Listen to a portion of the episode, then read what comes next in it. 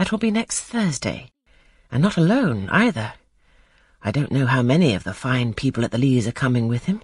He sends directions for all the best bedrooms to be prepared, and the library and the drawing rooms are to be cleaned out, and I am to get more kitchen hands from the George Inn at Millcote, and from wherever else I can. And the ladies will bring their maids, and the gentlemen their valets. So, we shall have a full house of it.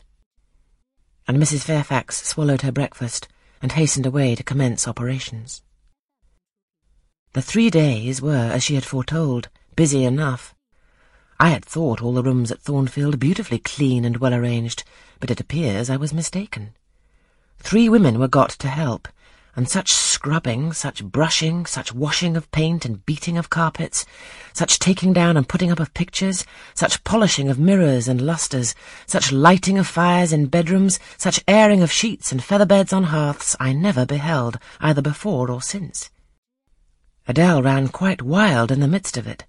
The preparations for the company and the prospect of their arrival seemed to throw her into ecstasies. She would have Sophie to look over her toilette, as she called frocks, to furbish up any that were passé, and to air and arrange the new. For herself, she did nothing but caper about in the front chambers, jump on and off the bedsteads, and lie on the mattresses and piled up bolsters and pillows before the enormous fires roaring in the chimneys. From school duties she was exonerated. Mrs. Fairfax had pressed me into her service, and I was all day in the storeroom, helping or hindering her and the cook, learning to make custards and cheesecakes and French pastry, to truss game and garnish dessert dishes.